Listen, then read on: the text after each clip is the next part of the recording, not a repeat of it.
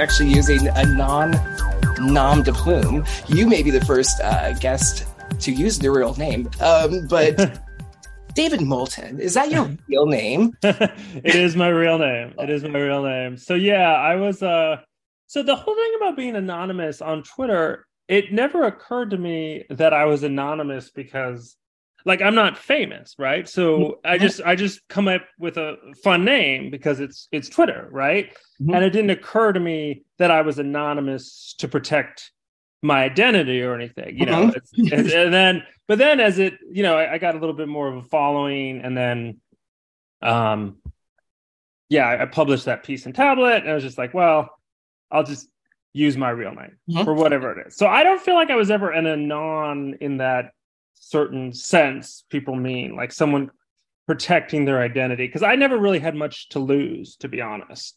In sure. terms, okay, that's fair. That's fair. But I think you're anon in spirit. Uh, the, the spirit of the anon lives strong. I think still in you as well. okay, uh, okay. I should probably pause and say David Moulton, also known as at Comrade Doom. Number one at twitter.com. Please, uh, ladies and gentlemen, give it up for the hit writer Dave Moulton. here comes the backlash. Thank you, sir, for being here. Thank you for having me. Good to be um, here. Can I ask you, are you related to Tom Moulton, the uh, godfather of the disco 12 inch? He's a niche reference, perhaps for some, but he literally invented the disco super mix. He invented the extended version that uh, faggots props like me and you are very familiar.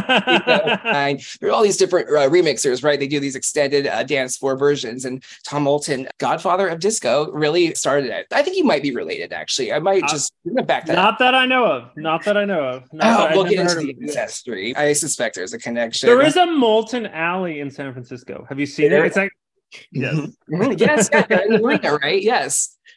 I, it's so funny because I actually I will jog down through that area from time to time, and I usually think of Tom Moulton, the Godfather of disco, but now I'll be thinking of David Moulton, who I followed. Actually, I was just telling you before we uh, got started for a really long time. You were one of the first like voices and like presences. I remember like in my, yeah, in my Twitter memory, which is a different memory than real memory. It was like 2021. Mm. Uh, I've been kind of like a conspiracy person, maybe a kind of a right leaning or kind of non lib, I guess, coded person most of my life. It all got very real, like in a whole new way in, in 2021 when I think that the mandates really, I think that really, the COVID stuff was weird, but the mandates were a whole other thing. And obviously, and the vaccine, whole other thing. But yeah, you were a voice of like reason you're like a, I don't know, is firebrand the right word? I feel like you were just like kind of like hot and you kind of came in there and you were swinging and you were speaking truths and you were uh, making a lot of sense when nobody else was. So it's really a thrill to talk to you today.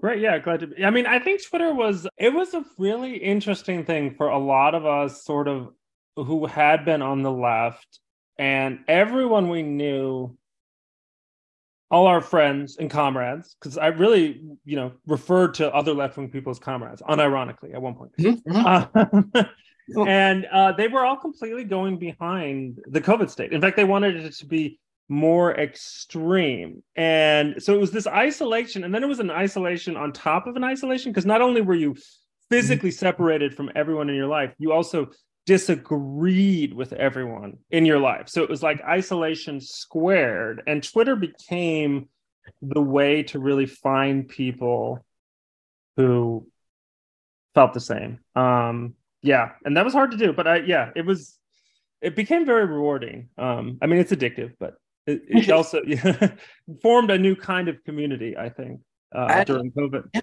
Yeah, yeah, absolutely. I feel like I would say a leading light, at least for me. I was telling you before, I think like Ann Bauer, I think you may be friends with her. She, I was just razzing her a little bit on twitter.com the other day. She might not like me that much, but I will say I've always respected, admired her a lot. Different accounts, you know, and then the, who were just everyday people, just like regular voices from people like myself who were not Dr. Peter McCullough or whatever, you know, right, right, right, yeah. this kind of like establishment uh, dissidents, but speaking the same language. I think we were all kind of like onto the same thing. And most importantly, from different perspectives, like we all came from different backgrounds backgrounds. Like myself, I came from a lib background in the sense of my family is very lib. I'm gay. Like you can't really escape, uh, I guess, like lib culture in many ways. Even though I, I, I, was always kind of a square peg, I guess, in a lot of ways. Uh, like I voted for Donald Trump. I, I was somebody okay. who I voted for Roseanne. Also, I questioned a lot of uh, establishment narratives, but even that, that conspiracy background, I watched a lot of those people go along with COVID too, who are these not quite left, not quite right, schizo people like myself. Just go, what was that like to see these people who your comrades you fought side by side with, right? For all these things. How did that feel? Um, I mean, it felt awful. It was because it was so much uh like people saying, you know, uh stuff stuff like um you know education is a human right and then they were for closing the schools and definitely people who i mean my big area of interest prior to covid was i was really interested in um foreign policy or at the time i would have called it anti-imperialism you know the anti-war movement mm-hmm. um and like a uh, special focus on uh, actually yemen was an area of, of interest to me and just the way like these reports were coming in about how these shutdowns were devastating the third world, you know, mm-hmm. and mm-hmm. and hundreds of millions of people being plunged into extreme poverty.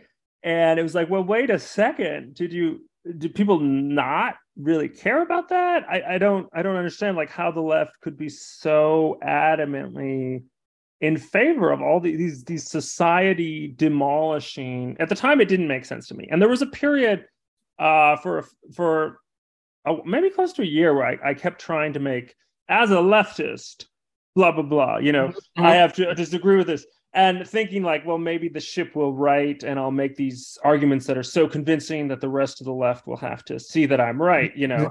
Yeah. And um and then now feeling like that well that was maybe that was that was naive. Um but yeah but but for a while i, I was really really trying to ride that out um. It may be naive. I don't think so. I think you were uh you were using the paradigm that you were familiar with uh thinking that was going to work. And unlike many people though you realized it was not going to and you accepted a new paradigm. You figured something else out and you move forward. That's the biggest tension i see is a lot of people refusing to like want to accept that things have changed. Uh I think that's the root of a lot of stuff. I mean, you were saying, you know, you couldn't comprehend how they could be supporting these things that they're supporting. And I still can't comprehend that they don't acknowledge it now. They will tell you that there were no real school closures, that the lockdowns didn't happen, that these harms are like right wing uh, fever dreams. It's so surreal. And it really is, I think, very creepy and it makes the times that we live in so much just more murky and harder to read in so many ways i think uh, than the times that came before. Do you feel like we're in truly a new paradigm in this in this new age? Yeah i'm i'm wondering what uh yeah what to call myself at this point. Because i mean i don't necessarily feel Am I right wing now? I don't know. all made up. it's all made up, right? I mean, I think uh, you know, I still think Marx has a lot of insights and whatnot. Um, but I think he uh I don't know. I think there's I think COVID pushed us into these existential issues that uh Marx doesn't necessarily know how to address, you hmm. know, mm-hmm. and, and I'm not um I'm not a religious believer per se, hmm? but I think there's there's issues that like a purely atheistic materialist philosophy can't hmm. really deal with. And I think COVID showed up a lot of those because it was just this assumption that you just have to save lives. Like that's the only good is saving lives, you know? And so we just have to prolong lives as long as possible. Like there's no there's no good other than uh just mm. prolong. It's like it's like the left's ideal turned out to be just like imprisoning everyone and putting them on um what's that called? Uh, universal basic income, right? Just yeah. Mm-hmm. these big universal basic income checks and just like having them live as long as possible. Like that's that's the only good the left ultimately could have imagined. That's their only vision of the good life. And I think that's not. I mean, I'm not saying you know I'm agnostic, so I'm not going to shit on atheists in any way. But I think if you like refuse to face uh, deeper existential issues. That's kind of where you end up. So we sort of were having this existential breakdown as a society, and the left just wasn't prepared to deal with it. I think mm-hmm. that's really well said. I tend to have a lot of kooky schizos on my show who are uh, highly mystical or spiritual or religious. So this is good and refreshing to hear this perspective. Although you're not the first kind of maybe ex-Marxist isn't the right term, but just a person who's no longer uh, self-identified maybe as a Marxist, but is still using the framework. And I think that's an interesting space to watch. I've always said this too, just about critical theory in general, is that it's, it's useful for a lot of things. It's really interesting to look through different lenses at, and different problems in different ways. But when you start to get, I think, a little too like dogmatic or like, ideological with it, it does have its limitations. That's where they come out. And so I think uh, I'm excited to see what people do with the with this kind of refreshing, like a new approach to these things. I think there's actually a lot of potential there.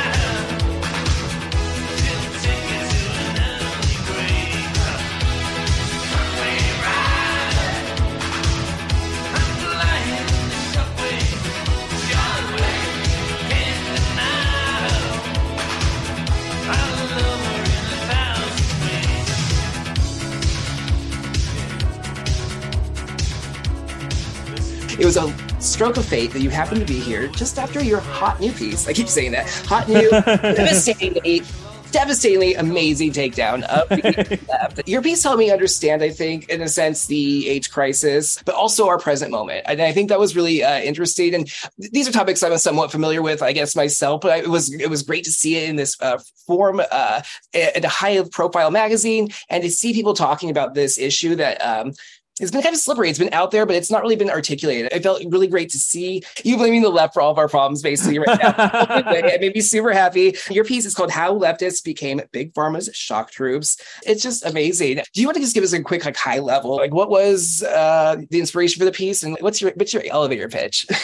okay, so yeah, so all right the inspiration for the piece. All right, so two things. Those are two questions. to be fair, okay, you got a lot. So, so, I use six questions sometimes. Well, okay, so so like the personal background for the piece was being, you know, a faggot, right? We're both faggots here, and um, both have spent lots of our time life in San Francisco, and I moved to San Francisco yeah. like in my early twenties, um, twenty three.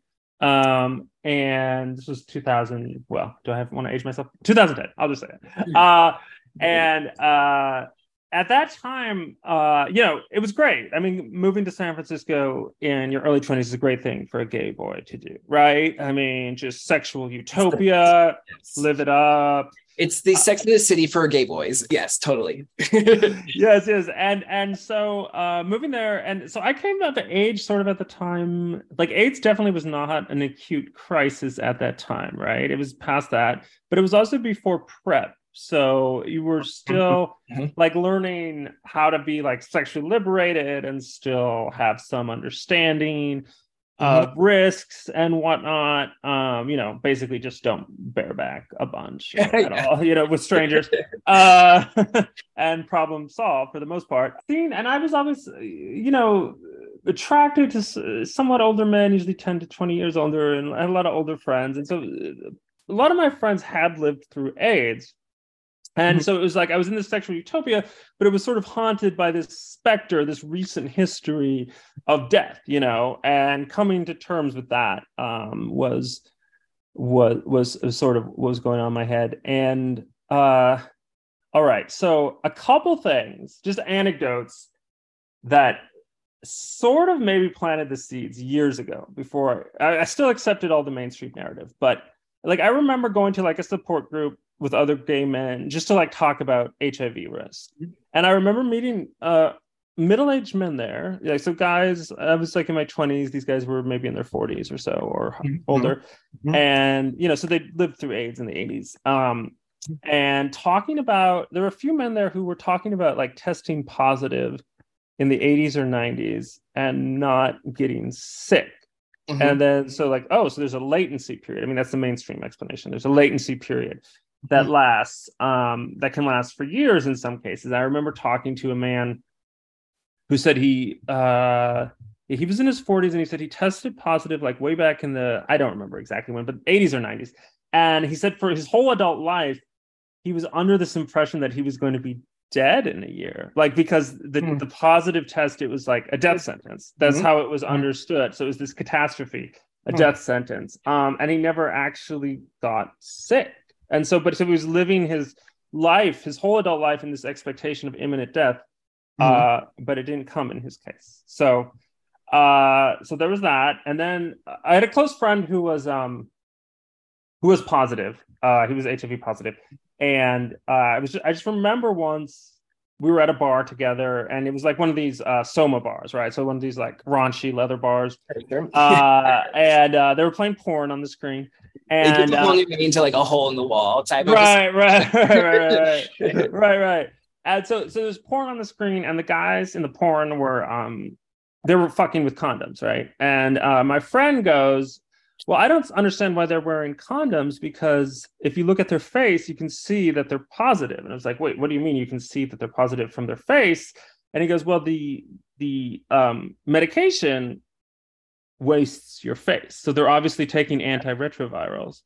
because their faces are like missing um their cheeks are missing fat basically so that wasted look and then i i hadn't re- like i noticed that in my friend that he had that but you know i'm not gonna make him self-conscious i was Right, gonna right. bring it up but then it was like oh that's why my friend Right. looks like that so that just i mean those yeah so that that alerted to me you know the uh medication like a lot of like a lot of diseases a lot of diseases what we think of as a symptom of the disease is often Yo, uh, a result yeah. a result of the medication yeah. I'm start. I'm like freaked out. Are they going to start selling like antiretrovirals for like buccal fat removal? They'll just be like, "Here." I'm not even joking. Like I can see a world. Like as you were saying that you're, you this friend, this man that you you knew, like lived with the specter of death. Like he thought he was going to live, die. You know, in a year. Like I'm thinking, like where have I heard that before? You know, like that is it's really uh tragic. Um, sorry, but so go on. So you had these experiences, I guess, or shaped over time, I guess. You're- right right and so but i mean i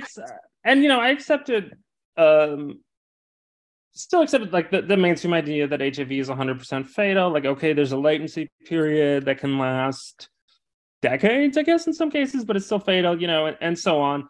Um and then really with with covid um living through covid just so much had to call into question. I mean to see the way that scientific consensus was manufactured in real time. I mean one thing I, i've just always been obsessed with masks just because i am such a believer in human physiognomy like the face is the soul and mm-hmm. so on. It just seemed like such an assault on our humanity to just be like no you can't see people's faces. And also just the fact that it was manufactured so blatantly in real Yeah. time you know within like a few weeks Mhm. and and um so then it was like well that is just ridiculous i mean is how much else of science is like this and then um from there i just started yeah just going down rabbit holes with aids and uh yeah having to re-examine things realizing you know fauci was a key uh, one of the key actors in AIDS, Mhm. um, having to question the left. Um, because, yeah, I think I grew up, well, not grew up, but as a young man, as a young gay man, um, sort of putting ACT UP on a pedestal. Like I knew a lot of, I knew a Mhm. lot of veterans of ACT UP, and they were just these radical people who, Mhm. you know, in the darkest, darkest days, uh, were fighting for survival and whatnot. So it was, so they were sort of like the elders I looked up to. Mhm. Um, so this was a very disrespectful piece, I guess. it is, but it's time to rip that carpet from under those uh, those you know, act up faggots. I shouldn't be rude, but in a way, though, it's kind of funny. So I've had it out for them for a little bit. We, we should probably define who who is act up. All right. So ACT UP, AIDS Coalition to Unleash Power, right, is a group founded by Larry Kramer in 1987 um, to sort of put pressure on. Um, well, the big thing was okay, so silence equals death, and that was sort of a reference to the Reagan administration. Reagan famously wouldn't talk about AIDS, right? And so, like, we need to break this, we need to talk about it nonstop. And the other big slogan was drugs into bodies. So that's a very interesting slogan right there drugs into bodies. So there was this idea that uh, the FDA was stalling, uh, drugs were not being approved uh, fast enough, and whatnot. Um, and that's the subject. My piece opens by quoting Larry Kramer's um, open letter to Anthony Fauci in 1988, where he just like rakes him over the coals and uh, for not, yeah, Indeed, it was it was great. We'll get into it. Was uh, it was an incendiary piece. Uh, his piece, yours becomes abstraction upon that kind of uh, that rage because you reveal the uh, the backstory, which is that there's I think it's, it's fair to say like some kayfabe or some sort of yeah yeah yeah yeah like sumo kabuki going on with this. Right, right, right. And um, okay, so maybe this is an interesting thing is that when I saw that, like being pissed off at Fauci in 2020, 2021 and I saw that Kramer piece, and I was like, just like, fuck yeah, just mm-hmm. because he, he's so insulting towards Fauci. And it's like, oh, I hate Fauci mm-hmm. too. Uh, and I remember sharing it on Twitter and being like, this is awesome. Fuck you, Fauci. But then you have to like step back from mm-hmm. the rhetoric, right? Like the left is always going to use the most extreme rhetoric, but you have to pay attention to the actual relations that are being formed, right? Mm-hmm. Indeed. Indeed. No, and that's funny because yeah, I mean, I was so ready to say like um, Larry Kramer was murdered by the deep state because he was uh, Tony Fauci's biggest critic. Because I will say a lot of Tony Fauci critics did die right before COVID, but or right around the beginnings of COVID. But Kary uh, Mullis, the uh, inventor of PCR, died very soon before the pandemic as well. Maybe it's weird to say Luc Montagnier is part of a conspiracy. He was 82, but he was making some remarks about the origins of SARS-2 just before he died.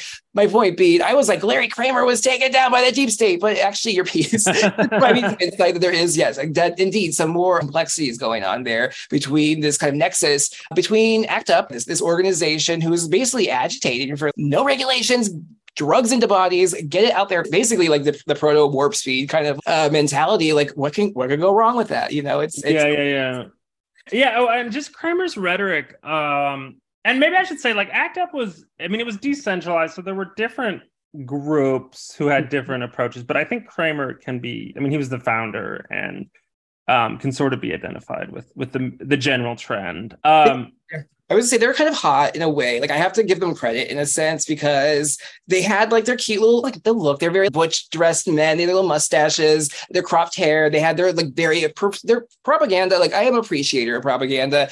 They do a very good job with it. The silence equals death. The pink triangle, you know, evoking right, right, right. very effective. Um, I uh, so I'm a you may have guessed I'm a disco historian a little bit just on the side. I break okay. earlier, right? Um, so there's this club called the Saint in New York. That's like this famous gay club from the 80s.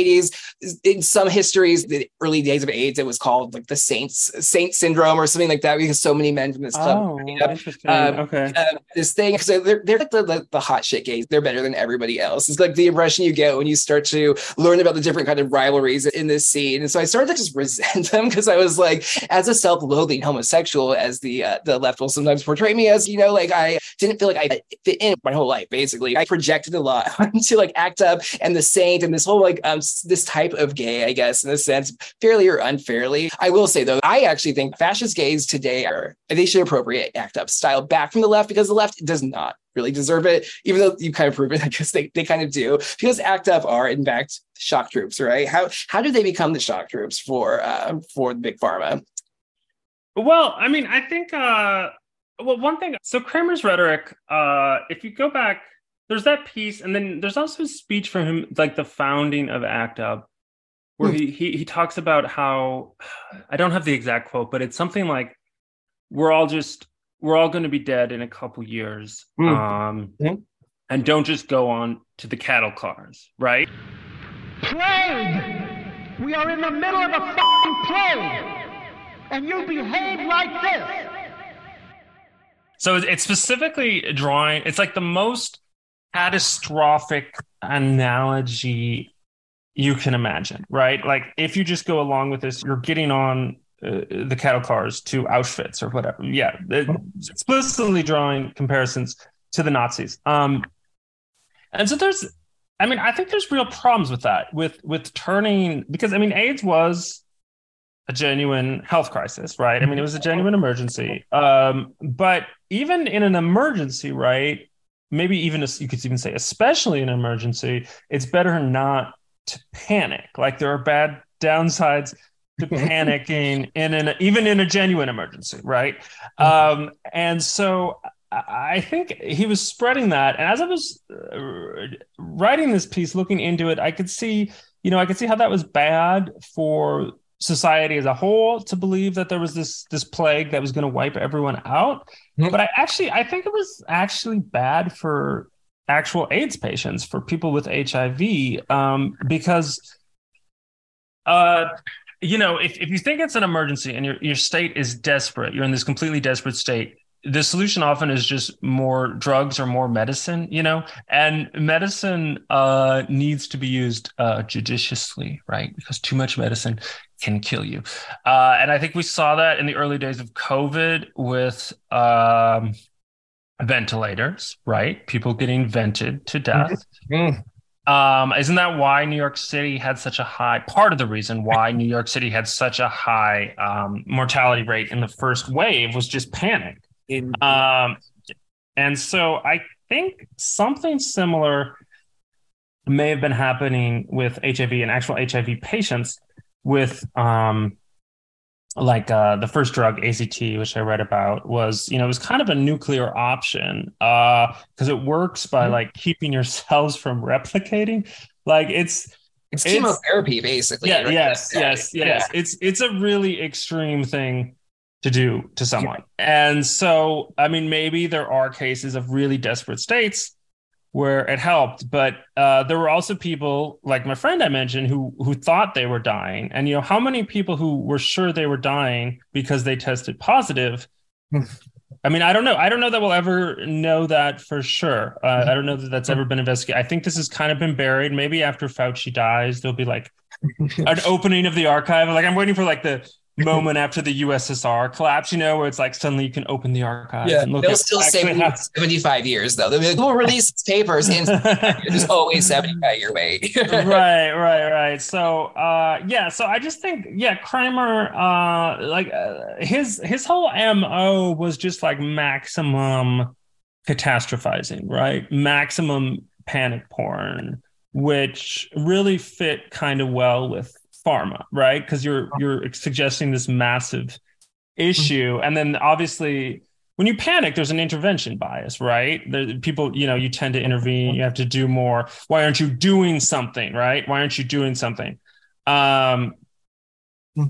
and so that's you know, pharma can really step in and benefit from that, and I think they did. I think they did. Kramer's advancing this very ex- extreme kind of like genocidal view, very much as you point out, what we hear today from other activists is like sky is falling, uh, we're all being killed, uh, invoking the camps of Nazi Germany, like creating this whole like firestorm of, of terror. And then you've got Fauci and the government really putting out experts and, and, giving the same kind of impression. There was this whole push, I think, in that era of like, you're yeah. all die of AIDS. And I was, yeah, I was born in the early 80s. I was thinking about my earliest impression of, of AIDS. This is a, okay, yeah, yeah. I guess, but I guess I'll just share this really quickly.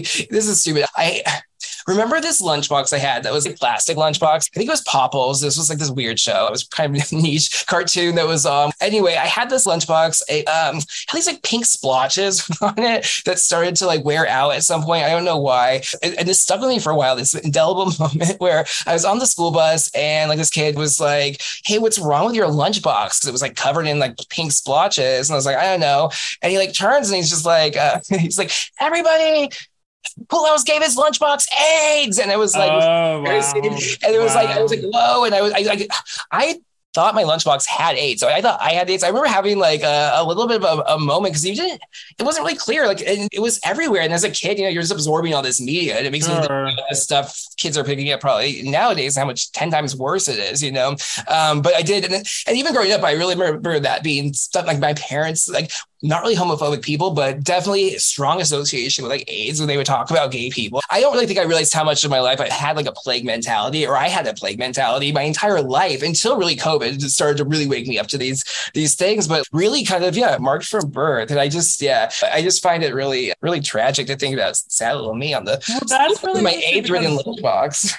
yeah. So I'm I mean, I was born in the end of the 80s. So I was I don't have any conscious memories of because. I came of age. I think it was a little bit past that point. I think it sort of peaked by the late 80s. And then yeah, and so like the whole constant doom porn sort of faded because I don't really remember that from my childhood. It was only as I became as I grew up and realized I was gay that I that I became interested in AIDS because it wasn't. Mm-hmm. Yeah, yeah, yeah. But yeah, no, that's really interesting. So that yeah, and then it was right. So this idea that it was about to spread everywhere, right? Mm-hmm. And like everyone was going to die. So it was about to spread and it's 100% fatal.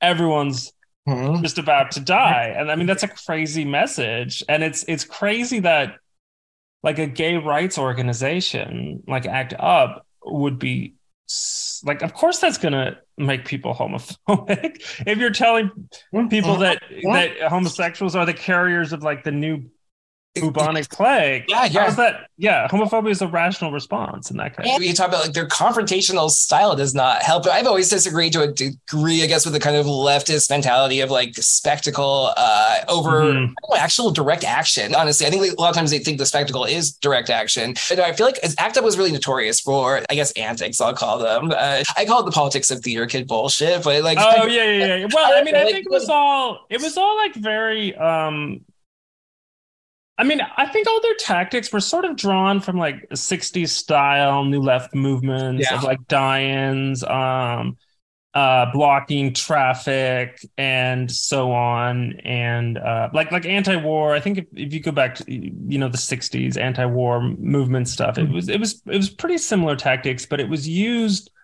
I think, as far as I can tell, it was the first time it was ever used in this way of demanding access to experimental drugs. I don't think. Yeah, yeah, yeah. I think it was the first.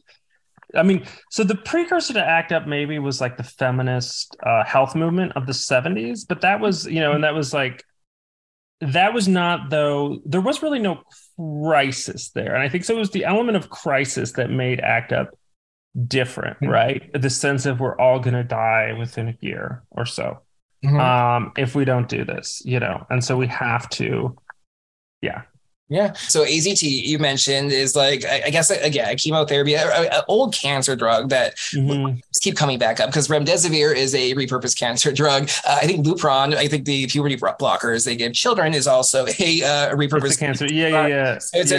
The kind of uh, conspiratorial research points towards this program called Special Cancer Virus Program, which is a Department of Defense uh, venture that may have been the origin of AIDS. I don't know. It makes sense when you look into guys who's developing these drugs because uh, there are kind of like kickbacks and such. It's a complicated network, I guess, between the government and pharma and and these shock troops. Yeah, well, yeah, and so AZT was right is a failed cancer drug, um, and in 1987 it became the first ever AIDS drug, hmm. and it was approved. It was the fastest trial in FDA history, right? It was the fastest trial in FDA history. The evidence was inconclusive, but there was just so much uh, it was overwhelming political pressure. I think uh, was essentially essentially the reason it was approved. Um, and then from there, you know, it was it was not. I mean, an interesting thing now is that at the time, if you look at the, it was completely a mainstream view at the time that it that it was bad. Like, I mean, Kramer himself says he he doesn't like AZT, so it was very unpopular. Like, it was very it seems like the response was not like uh, this is great at all. Uh, uh, people were, were immediately pretty dissatisfied with it. Um, how many people died from it? It's not clear. Um, how many people were saved? Who knows? Uh, but so it wasn't. It wasn't the the thing uh, people wanted.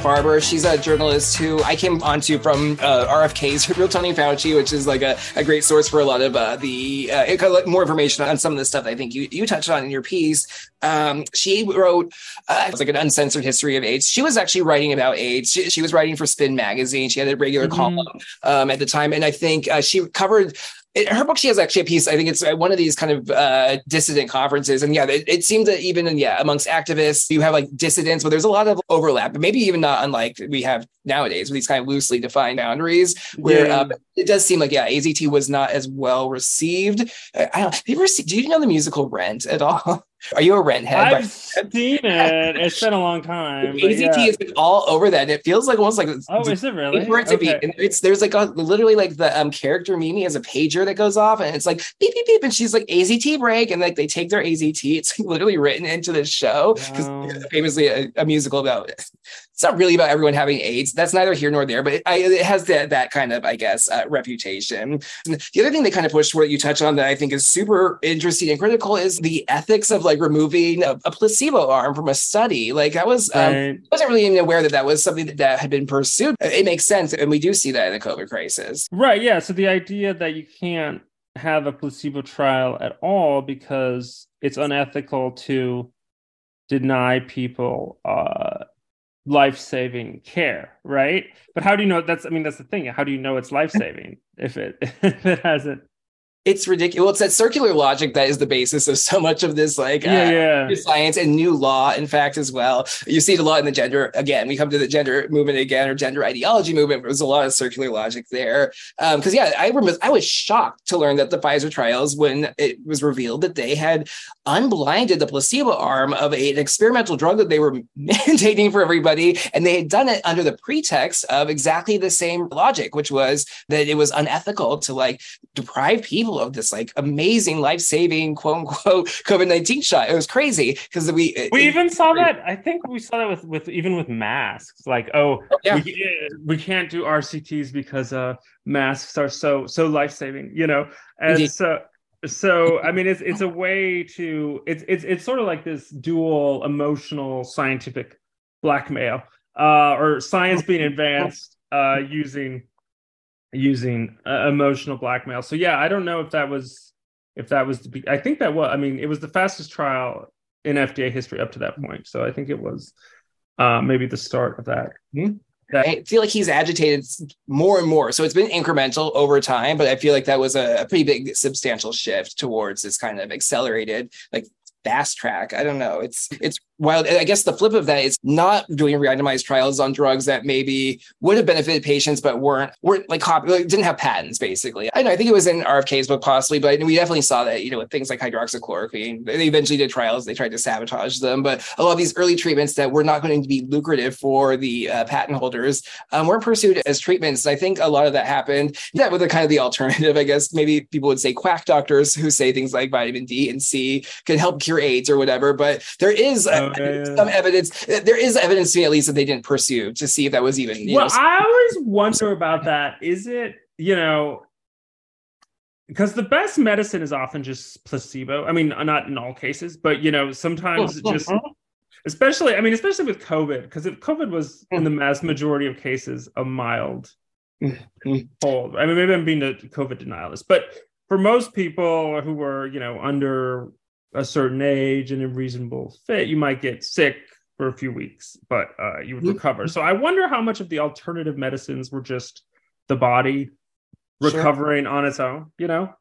I believe the power of the mind. It is incredible, and I not. I won't minimize HIV. I think people have described me as an AIDS denier. I, I, don't. I think HIV is real. I think AIDS is real. To be clear, I don't think that we're told the entire truth about those things. But I don't. I'm not saying they're not real. And the same with COVID. I, I had COVID uh, very early in, in, 2020. Like I know it is real, but I also think um, there's a mind element to it, right? It is a psyop as much of it as it is like a biological agent. It's maybe hard to parse out which one's the more devastating piece of it, but I think the mental element, uh, I think, is very strong in both. Maybe I think it's probably less strong in the AIDS uh, crisis, to be fair, because I think it's a more devastating illness, obviously. But there is a psyop element to it as well, both in receiving it and as well as like just like the precautionary principles that you're supposed to take to kind of like, right. like getting it.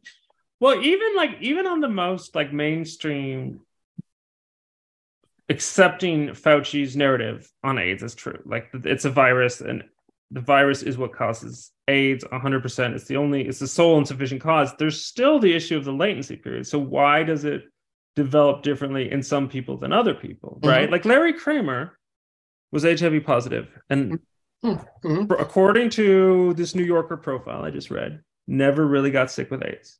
So he was he was saying all this like we're all going to die, and it, supposedly he'd been positive since the late seventies and never really got sick. So he should have known from his own experience that he was. Maybe he believed it himself. I don't know. I don't know.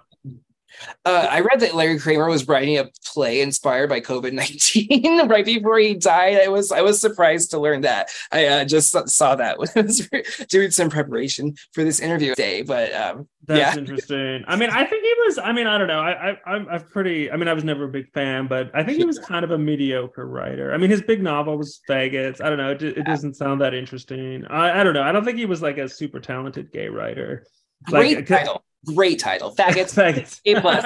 100%. like just cash it in though, Larry. You didn't need to do all the rest of it. I guess. Uh, right. So, so AIDS was, yeah. So AIDS was, to be clear, a real crisis. For sure. But I think it, the, the response provided this this sort of institutional framework that could then be used again mm. for to make up for crises that were uh, you know, somewhere between real and fake. Um, in my opinion, like the trans thing is almost hundred percent fake. Like there's, there's yeah. nothing there. It, it's it's completely fake. Like COVID is is more. There's you know ambiguity there how real or fake of a crisis was COVID. I mean, there was a real virus circulating with uh, yeah that was deadly yeah. to yeah, no. parts of the population. Mm-hmm. Um, mm-hmm. Yeah, so I mean, uh, yeah, that's that's where. Um, so in the piece, I end on the trans thing just because it it shows in my view, like how these forces, once they get off the ground, they can literally create something out of nothing, essentially. They can create they can create the disease that they then, you know, uh sell the cure for. Um and, and trans seems like a fairly uncontroversial version of that because I mean trans idea it just doesn't make any sense. None of it makes any sense. Like like the yeah. idea well, I would say yeah. There's maybe some real social element to it or psychological sure. element. Like I think it makes more sense medicalized it. But the weirdest part of it is the it's an illness that's unmedical. It, it's it makes no sense. Exactly, you're right. There is no coherence to it whatsoever. Right, right. Because it's like yeah, it's like what do trans people believe? It doesn't make any sense. What it they believe. No sense like they think it's it's not a disease. It needs to be destigmatized but it also requires these experimental drugs to mm-hmm. treat even though it's not a disease. So is it you know it doesn't yeah. It needs it requires everyday medicalization of everyday life another uh, theme that you touched on. So it's definitely part of it. And also like censorship and propaganda. And i think the act up or shock troops for big pharma but they by extent become uh, upholders of this regime in the AIDS crisis, which was very real of censorship, propaganda. We mm-hmm. see it with mm-hmm. COVID nineteen. We see it with the trans thing for sure, and where the science is completely bullshit. It's like there's there's nothing there, uh, but they will bully you. They will use these activists as a as a weapon, as a cudgel. Yeah, yeah. Truth and yeah. Well, there's an author um who who wrote on AIDS, uh, Michael Fumento wrote The Myth of Heterosexual AIDS, which is a really good book. Um, and it was censored uh, at the time. There's a great um, there's a great Wall Street Journal article about it, uh, the unlearned lessons of AIDS, about how like bookstores were shut shut it down, like they wouldn't sell it mm-hmm. uh, because it went against the catastrophe narrative. So this idea, so maybe that was like an early instance of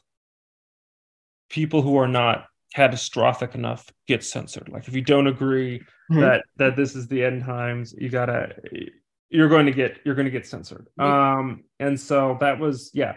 So that was yeah uh, a really good book. And then and, and then the the idea that oh censorship is necessary because otherwise everyone's going to die if we don't. Mm-hmm. If the right thing mm-hmm. if they don't mask and vax or whatever um so i think yeah i think aids set a lot of this in place and i think it was just it was somewhat less pervasive just because media was different in the 80s right it wasn't because mm-hmm. now media is almost part of your body it's not even something you can turn off and on right it's it's it's, it's, uh-huh. it's actually like an extension of mm-hmm. yourself and so the yeah yeah the powers of, yeah. yeah so so the power i mean i think because i think that coverage of aids was ridiculous in so many ways like one out of five people are going to be dead uh in in the next few years and just on and on. Just ridiculous coverage but i don't think it quite managed to be as pervasive as covid did. I mean the world did not shut down in the same way because of aids in the way it did for covid. Um and i think that's mostly just due to how media has changed in the in the decades Mhm, since since the aids crisis I would say like uh, maybe gay, some parts of the gay underworld, the gay subculture shut down. Maybe sure sure sure parts of that never maybe really came back. Just like as we'll see, I think from this this current crisis, elements that never unfortunately return. Coming through COVID, like looking back now, at AIDS, it's like oh my god, duh! Like how did everyone like they were being completely ridiculous? It was propagandistic. They're scaring everyone to death. They're being irresponsible with the science. They're lying. The, the whole story, even over the discovery of HIV, was public record. That there's this Dr. Gallo from from the United States. He fucking stole the research from Dr. Luc Montagnier. right Like eventually was in legal trouble for it. It was eventually got out of it. He's corrupt. right Right. No, and it was all open, but it was not like it was not obvious. And you're right. Media did work in this in this different way for sure, and there was less information. Um, you're helping to cast this kind of like new light on that era and to see things with a lot more clarity. I guess it was it was really instructive for me in that way.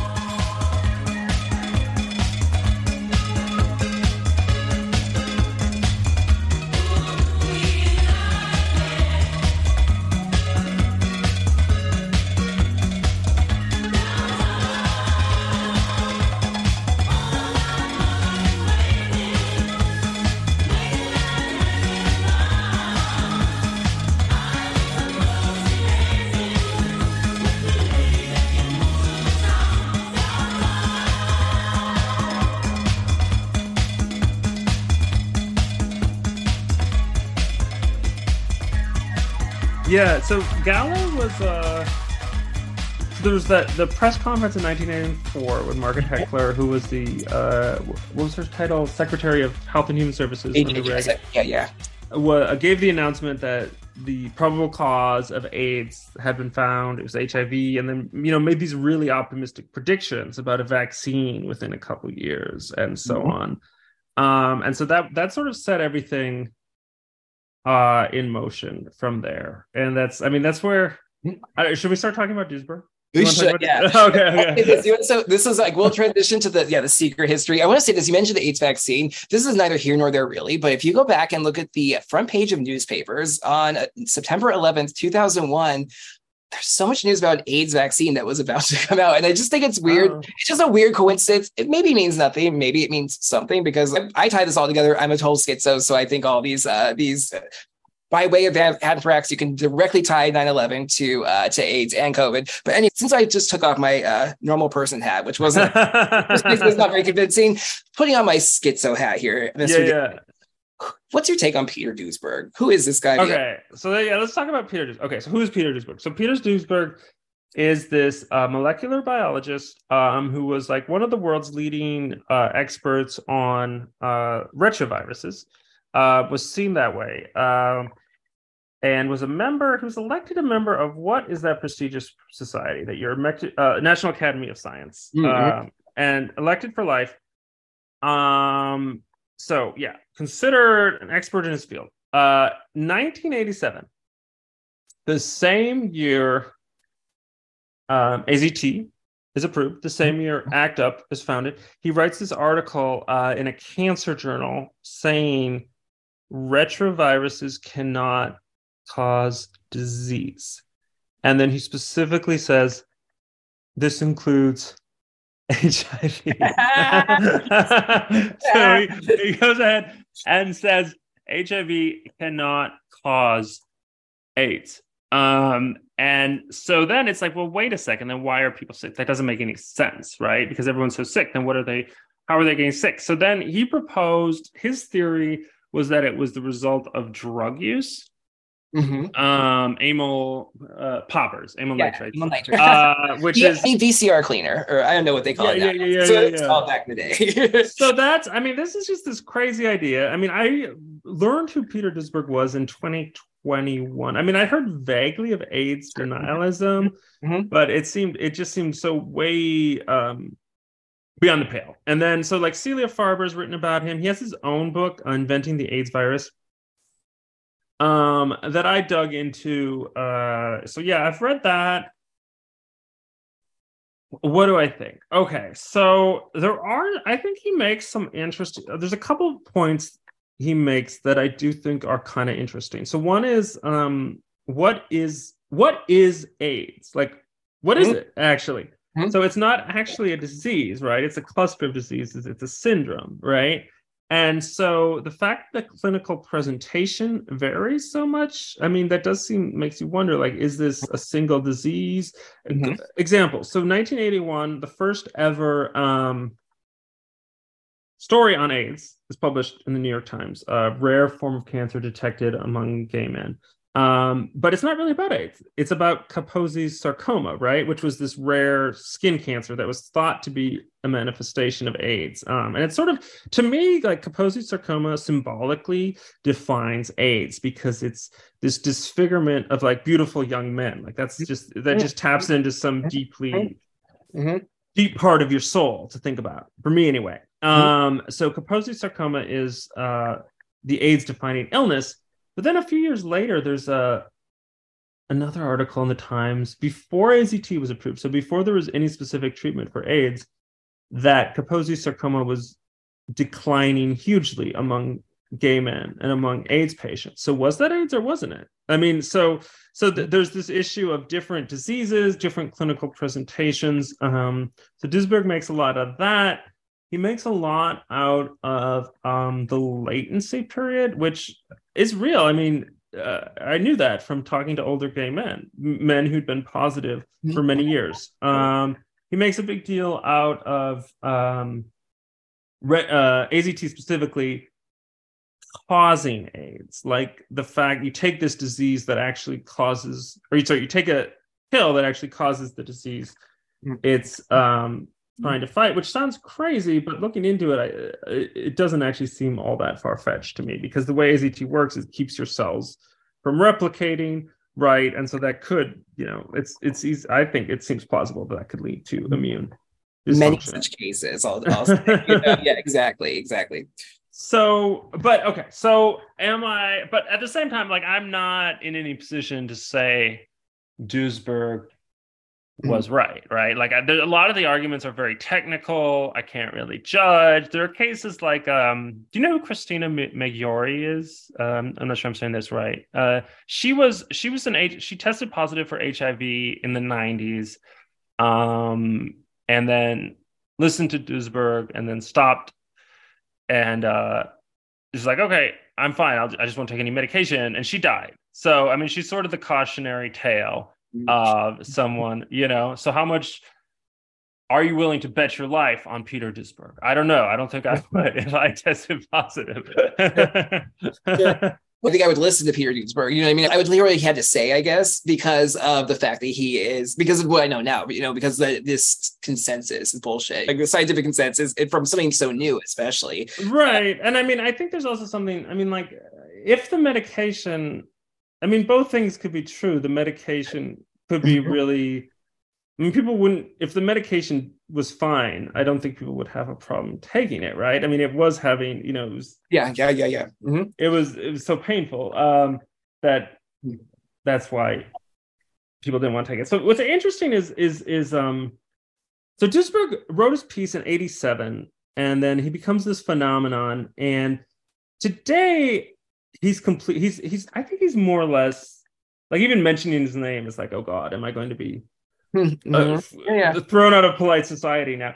Um, but there was actually a period where he was gaining some. Like, uh, there's a video link I posted with um, Sperber, Gregg Gonsalves. Oh my, uh, my homie, um, and uh, Joseph Sonnabend discussing the Duesberg hypothesis. And so it was something that uh, people felt the need to talk about at least because, mm-hmm. and so, uh, or like in '96, the New York uh, New York Review of Books ran this long review of Duesberg's book by the um, editor of the Lancet. Um, so like that's about as mainstream as you get, mm-hmm. right? so there was there was a feeling that Duesberg was making some points that needed to be addressed, and I think part of that was there was this sense that the research overwhelmingly was just obsessing about the virus, often at the expense of like treating the disease, like treating the virus and the disease as if they were one thing, you know. And so you just have mm-hmm. to stop mm-hmm. the virus, and that'll um, cure the disease it's like you know a one bullet approach you just you can shoot mm-hmm. yes mm-hmm. one cause one bullet and I, I, think there was it wasn't just duesberg it was a lot of people seeing that and you could say well maybe duesberg was this overcorrection from the virus is 100% fatal to the virus is 0% fatal you know mm-hmm. uh, but that was a widespread view it wasn't just this crazy fringe idea um, and so Mm-hmm. There's this uh, doctor I like. His name was Joseph Sonnabend, who was he was one of the first uh, AIDS, first clinicians to treat AIDS, and he had it was called the cofactor hypothesis. So the idea was HIV can cause AIDS, um, but there are other factors that need to be looked into.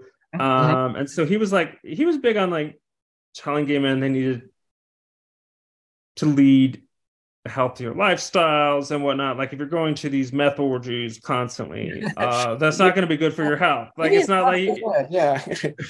Some people have a big heart and they can literally just not refuse any loads, David. Right, right, right, right. right, right. Every week. I mean, I don't know. You hear stories of like pre-AIDS New York or San Francisco, and it just sounds crazy, right? Like people, yeah, yeah, yeah, yeah these, these orgies. Uh, that are, I mean, stuff like that. I mean, and that's another thing I think where um, that duesberg made me think about really for the first time, whether he's right or not, was there's mm-hmm. so many factors in these cases. Like another thing is like, oh, um, if you're an intravenous drug user, but then it's like if you're an intravenous drug user, how long are you going to live regardless, right? Like if you're a, a junkie, essentially, mm-hmm. mm-hmm.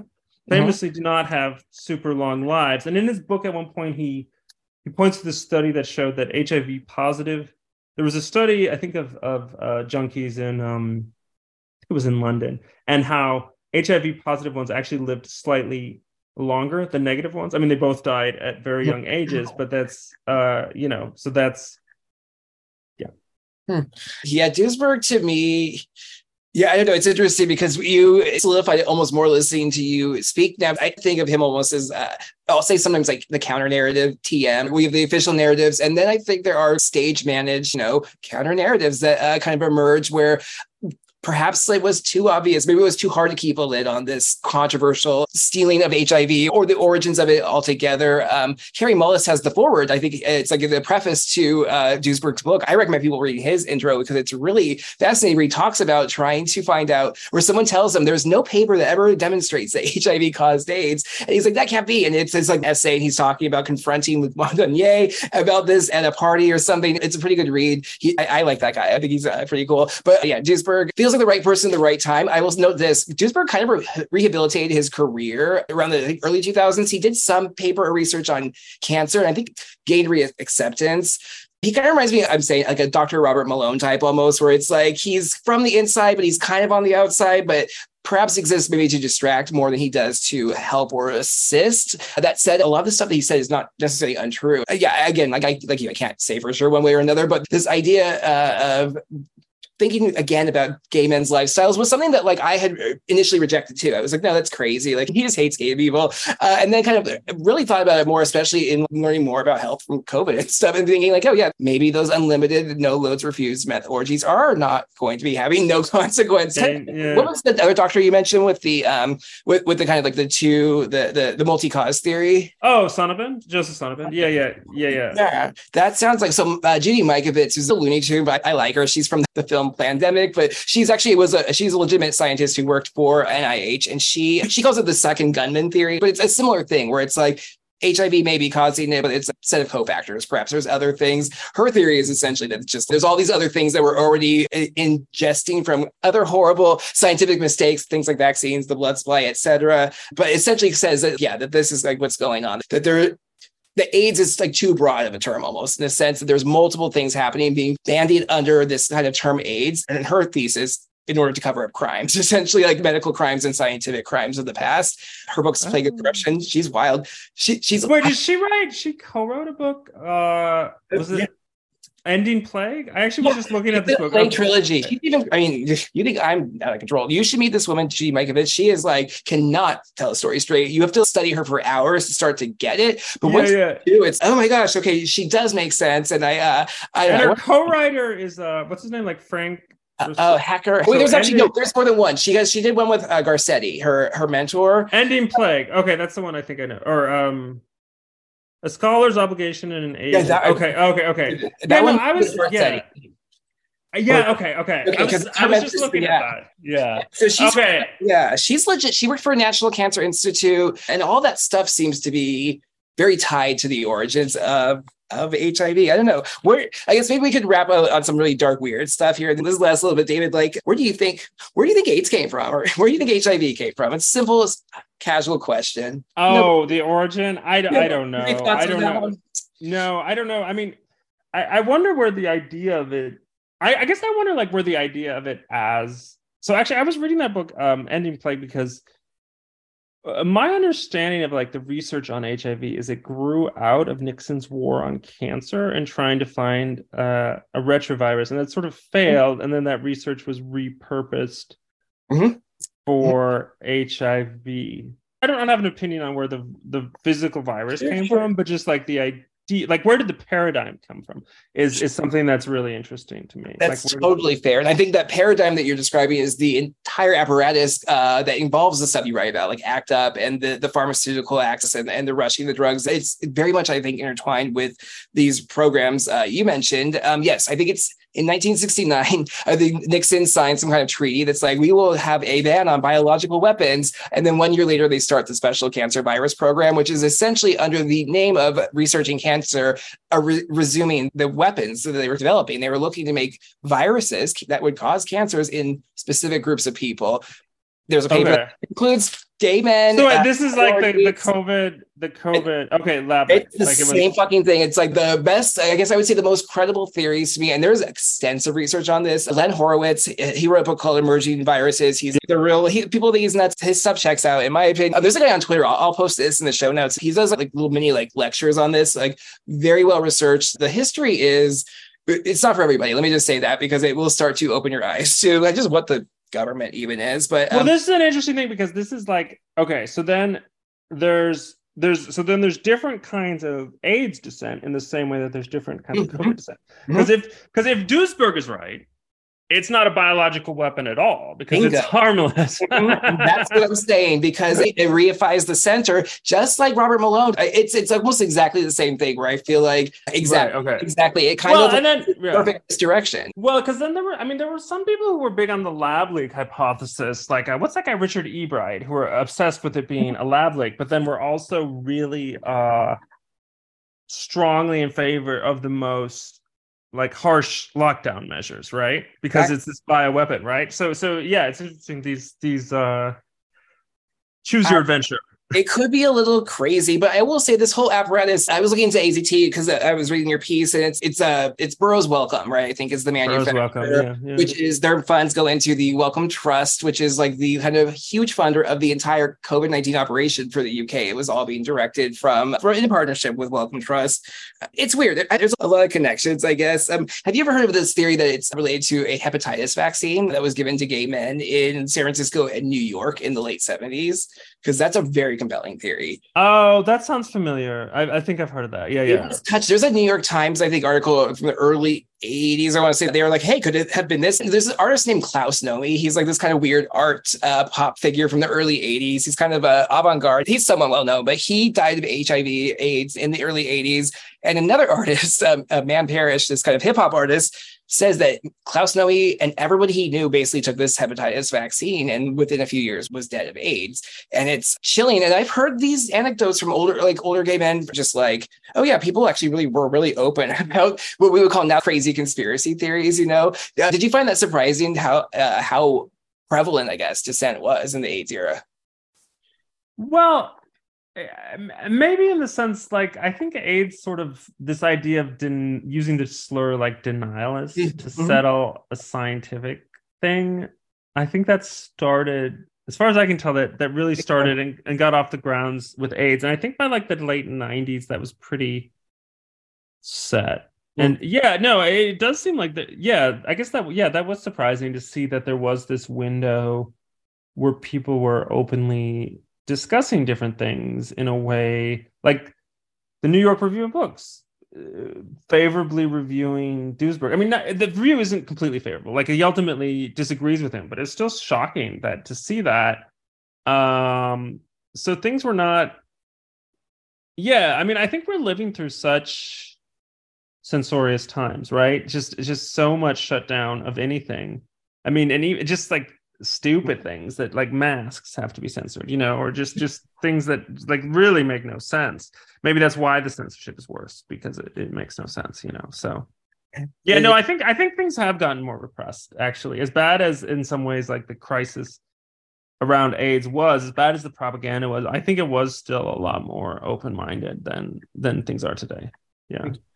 I think you you're right when you describe the media being different. So I guess it, it, we it is more, I think, uh, there's more of a clampdown now. It's more restrictive because there's just so much more wider net for them to have to cast. And they have like almost no choice but to just be draconian. Whereas um, you could not talk about it in the New York Times, maybe, but there was groups you could go in the village and meet some people or whatever, and you'd get a pamphlet or whatever and start to learn about things. People had more time to in those days. I feel like I don't know, maybe things carry in some ways ideas carry too fast nowadays, and just don't take. And there's something to having the time to like understand it. I think it's, I mean, I think we're more siloed now, and progressive enclaves are just so uh, conformist at this point in, in a way that I don't, I don't think they, I think it's gotten a lot worse um, in the past generation or two.